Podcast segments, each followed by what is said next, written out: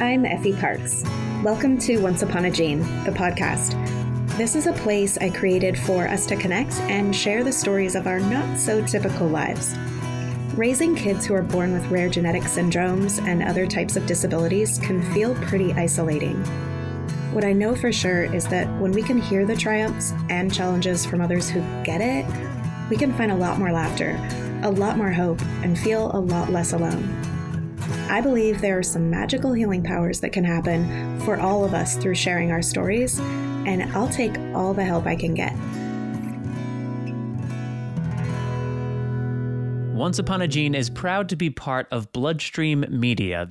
Living in a family affected by rare and chronic illness can be isolating, and sometimes the best medicine is connecting to the voices of people who share your experience. This is why Bloodstream Media produces podcasts, blogs, and other forms of content for patients, families, and clinicians impacted by rare and chronic diseases. Visit bloodstreammedia.com to learn more. Hello, and welcome to the show. You're listening to Once Upon a Gene, and I am your host, Effie Parks.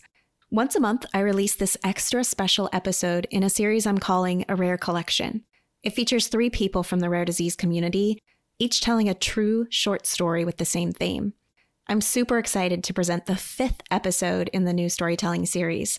I've always been moved by storytelling and believe there's so much power in them for both the listener and the storyteller. I'm the luckiest podcaster ever in that this is what I get to do for fun, passion, and purpose. The theme for the three stories you're about to hear is courage. The storytellers have the utmost freedom to be creative and take the theme wherever their heart desires. Hold your hearts for this one, my friends. Here is a story from Felix Townsend, big brother to Lexi, who had Blau syndrome.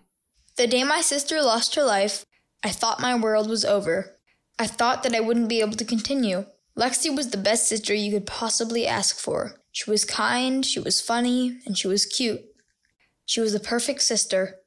She had the best smile and the biggest belly laugh. She would always make people laugh. I couldn't ask for anyone better. When I was with her, I always felt like an amazing person. Lexi had a rare disease called Blau syndrome. It caused her a lot of pain. She had arthritis in her joints and inflammation all throughout her body. I worried about her all the time, but she was so brave. Most people would not have known how sick she was. Sometimes people would say, She doesn't look sick. But we knew better. Lexi would always take needles and hospital visits so easily, so courageously. I would watch and think, wow, I wish I could do what she can. My dad and I both hate needles, and Lexi would have to help us both when we went to get blood work done. Lexi was having trouble with her vision. All the signs were saying she was going to go blind. She had to take painful eye drops all the time. She would listen to her favorite My Little Pony song. It's time to be awesome. And she made it look so easy. One day my dad tried to do one of the eye drops with her, and he couldn't believe how much it hurt. He thought he was going to show her how easy it was, but he made it look really painful. I was so scared Lexi would lose her vision, but she never seemed scared. Then, the worst thing happened. It happened so unexpectedly. One day we were at home with my grandma having a good time like we always do when my grandma visits. Then, the next day, she wouldn't stop throwing up. She was really sick. We brought her to the hospital. I stayed with my aunt for a couple of days. While I was there, Lexi was sent on a helicopter to a new hospital in Vancouver. I went there with my grandma and my aunt. It was so shocking to see Lexi like that. She was all swollen and didn't look natural. She was unconscious, and it was horrible. When her doctor came in the room, I asked her if she had helped patients who were as sick as Lexi and how many of those people went home from the hospital. She said that when Lexi first arrived, she wasn't very confident Lexi would go home, but that she had seen so much improvement that she felt much better about Lexi's chances. I told her she needed to do everything she could to help my sister. Some of my family slept at the hospital, but I stayed at, with my aunt at a place called the Ronald McDonald House. It was really cool. There was a slide that went from one floor to the other. There was video games and teen hangouts. We would visit the hospital lots. Soon after that, it seemed like Lexi was getting a lot better. She was on medications and it seemed like she would be okay. We were all expecting her to get out of there soon. I was playing games in the waiting room just before I was going to bed, and my parents came in crying. I always prepared for the worst when they came in the room and would ask just so I could feel relieved. Is she dead? But this time they said yes. I was shocked. I didn't believe it. I asked them to say it again, and they said yes. Then I was just broken. I thought I wouldn't be able to continue. Two years later, thanks to the amazing love and support of my family, friends, and my school, I am living a nice, happy life. People tell me I am courageous, but I never think of it that way. My parents told me to look up the definition, and it said courage, the ability to do something that scares you, or to have strength in the face of grief and or pain. I know Lexi had courage as she faced her illness with so much strength. I think I am learning how to be courageous from Lexi. I'm still not nearly as courageous as Lexi, but I'm still trying. I've learned from Lexi that courage is moving through the pain. There are no shortcuts, there's no hiding from it, and no ignoring it. But we still make space for the things we love. I will always carry this pain, but I choose not to let it weigh me down. Despite her pain, Lexi chose every day to live her best life, and as hard as it is, I will do the same. Here is a story from Erica Jolene Stearns, patient with non isolated fistula and rare mama to Margot and Carrie, who both have a mutation on the LSS gene. My first memories of courage are those that I share with my mother. And while I didn't consider these moments courageous at the time, I'll never forget the courage we both had to find when sitting in the waiting room on surgery days, especially in those final moments when it was time for me to release from her warm embrace for the operating room that was awaiting me. This was an experience I was far too familiar with for someone so young. She didn't tell me to be brave. She didn't tell me not to cry. She simply told me stories of what we would do once this day had passed and we were back at home. And that was enough to comfort me. It was enough to give me the strength to break away from her embrace and face the changes that awaited me. As I grew up, courage began to look a little different. It was showing up to the public swimming pool with Tegaderm covering my trach and a promise to my mom that I knew I was about to break as I stepped off that high dive and plunged into the deep end. Few people at the pool understood the danger I had put myself in to do such a foolish thing, but I did it, and I would certainly hear about it from my mother later. What people at that pool did take notice of and ask me about were the scars that covered my abdomen, like road maps of my medical history, and the trach that was covered by what they thought was just a fancy form of duct tape.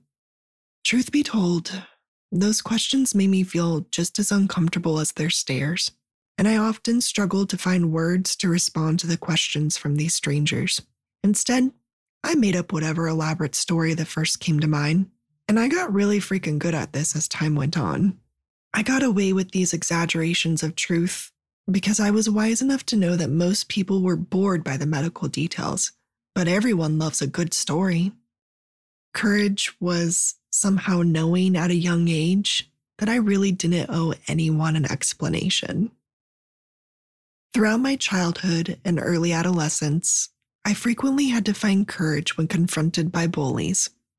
Despite feeling completely beaten and broken by their words, it took courage to ignore their hatefulness, and it took strength to persevere through the pain and face those same bullies again and again with each new day. And then one unexpected day, I found myself standing up for instead of standing up to the meanest bully of them all after an accident had resulted in him becoming disabled and bullied as well. It took a brave new form of courage to forgive them for their past behavior and to support them as they navigated their new norm. At 15 years old, I disagreed with a team of medical experts who were all talking at me instead of with me. In a room full of doctors, I was presented with only two choices an operation that would make my voice better by making my breathing worse, or vice versa. With my raspy, breathy voice, I chose to challenge them. And what about the third option? I asked. What about the option to do nothing at all? The thing is, it shouldn't have taken courage to tell a room full of doctors that I didn't need to be fixed, that I was perfectly happy with the way I sounded and the way I could breathe. But it did. It took courage to tell these people who were not living my life that their textbooks were wrong, that an operation which would force me to sacrifice one thing for the other, it was not going to improve my quality of life, and I didn't want to change a thing about myself at all. Courage was saying with a shaky voice that something was dangerously wrong with my newborn child, and then saying it over and over again when it felt like nobody was listening. As I held onto my baby, whose body was trembling from uncontrollable movements, I also had to hold an entire nursery accountable for ignoring my concerns and not providing her proper care. In a moment, my life had shifted from advocating for myself to advocating for my child. And that shift, it ignited this fierceness in me that I had never before known to exist. I learned to trust my gut and to feel confident in my knowledge that didn't come from formal education, but instead from a lifetime of personal experiences. And speaking of parenthood, whew, it takes a form of courage that one simply cannot understand without experiencing it. My rocky entry into motherhood forced me to revisit my own childhood, but this time through a different lens as I grappled with a whirlwind of mixed emotions, I called my mom, and with tears flooding my face, I apologized to her for having told her a few years before that she didn't have the right to feel grief for the trauma she went through when I was a child, and that she didn't have the right to share about her experiences that were so deeply intertwined with my own. It takes courage to admit that I was wrong and misinformed about so many things. I was wrong to want to hide the disabled parts of myself for fear of the stigma that I had unknowingly subscribed to. I was wrong to deny myself the option to identify with a community of people, my people, who I could have related to all along, rather than spending my life alone trying to prove the world wrong. And I was wrong to have spent my whole life trying to separate myself from a label that I'm so very proud to bear now. I was wrong to deny my mother the freedom to express how her personal journey as my advocate shaped her. And I was wrong to think that I would know exactly what to do and how to advocate for my children because I had grown up with disabilities as well. Living in the intersection of being both a disabled person and now a parent of two disabled children, I've had to find a new source of courage as I navigate amplifying the voices of both groups. Courage is using this voice that I was told I would never have to share about my life on my terms as a disabled person, a caregiver, medical professional, advocate, and researcher. And understanding that I might say the wrong thing as I openly navigate the process of unlearning everything I thought I once knew. It also takes courage to listen to the experiences of others so that we might learn and find comfort from hearing about their experiences too. We all have a story worth sharing, a story worth hearing, a story worth learning from. And I believe the human connection and community building, it can start with just that a little bit of courage and a story. Here's a story from Marin McLaughlin, who's a patient with HBSL, hypomyelination with brainstem and spinal cord involvement, and leg spasticity. When I was 11, two of my sisters and I took an improv class. One of the lessons they taught us there was yes and. Yes and is a way to keep going throughout an improvised scene and stay on your feet, or in my case, wheels. To prove how important yes and was, we tried a new exercise in which we said no but as opposed to saying yes and. And let's just say we proved how important it was in the end. I think this relates to disability because a lot of the time we are given what I like to call the despite of narrative as opposed to the with narrative, which in short means we have to live despite of our disabilities, not with. This can be harmful because if you are loving yourself despite of something that's such a huge part of who you are and not loving yourself with it, then that's not loving you fully. And honestly speaking, I think that at times the words brave, inspirational, and courageous can be uncomfortable for some disabled people because it can enforce the despite of narrative by saying, You are so brave for living despite your disability. And when I try to lean into living with my disability instead of fighting it, there's always this idea in my head of being too much or too little. If I advocate for disability, I can kind of feel the tension in the room shift towards me. And it feels like no one wants to hear how upset I am or how much that ableist thing affects me. But then when I talk about disability less in an effort to make others more comfortable, I feel guilty because I feel like I'm not saying or doing enough to help combat the ableism that is ingrained in society and may even be ingrained in those I'm close to, because unfortunately, that's the way the world works. Then there's the thought that I ask for help too much and I'm this big burden, or I'm not asking for help enough and I'll end up getting hurt or costing other people if I don't ask for the help I need. And truthfully, always trying to figure out exactly what is enough, it's exhausting. But my advice is to release the fear of being too much or too little and just let go of the need to be everything. Live into the with narrative by saying, I'm disabled and I'm beautiful. I'm disabled and I'm proud. I'm disabled and whatever your mantra may be. Because the sooner you start accepting your disability and celebrating the ups and downs instead of avoiding it, the better. Your disability is not the only important thing about you, but it's still an extremely important part of you to recognize. Because when you live in a world that discriminates against you, it's necessary to not discriminate against yourself.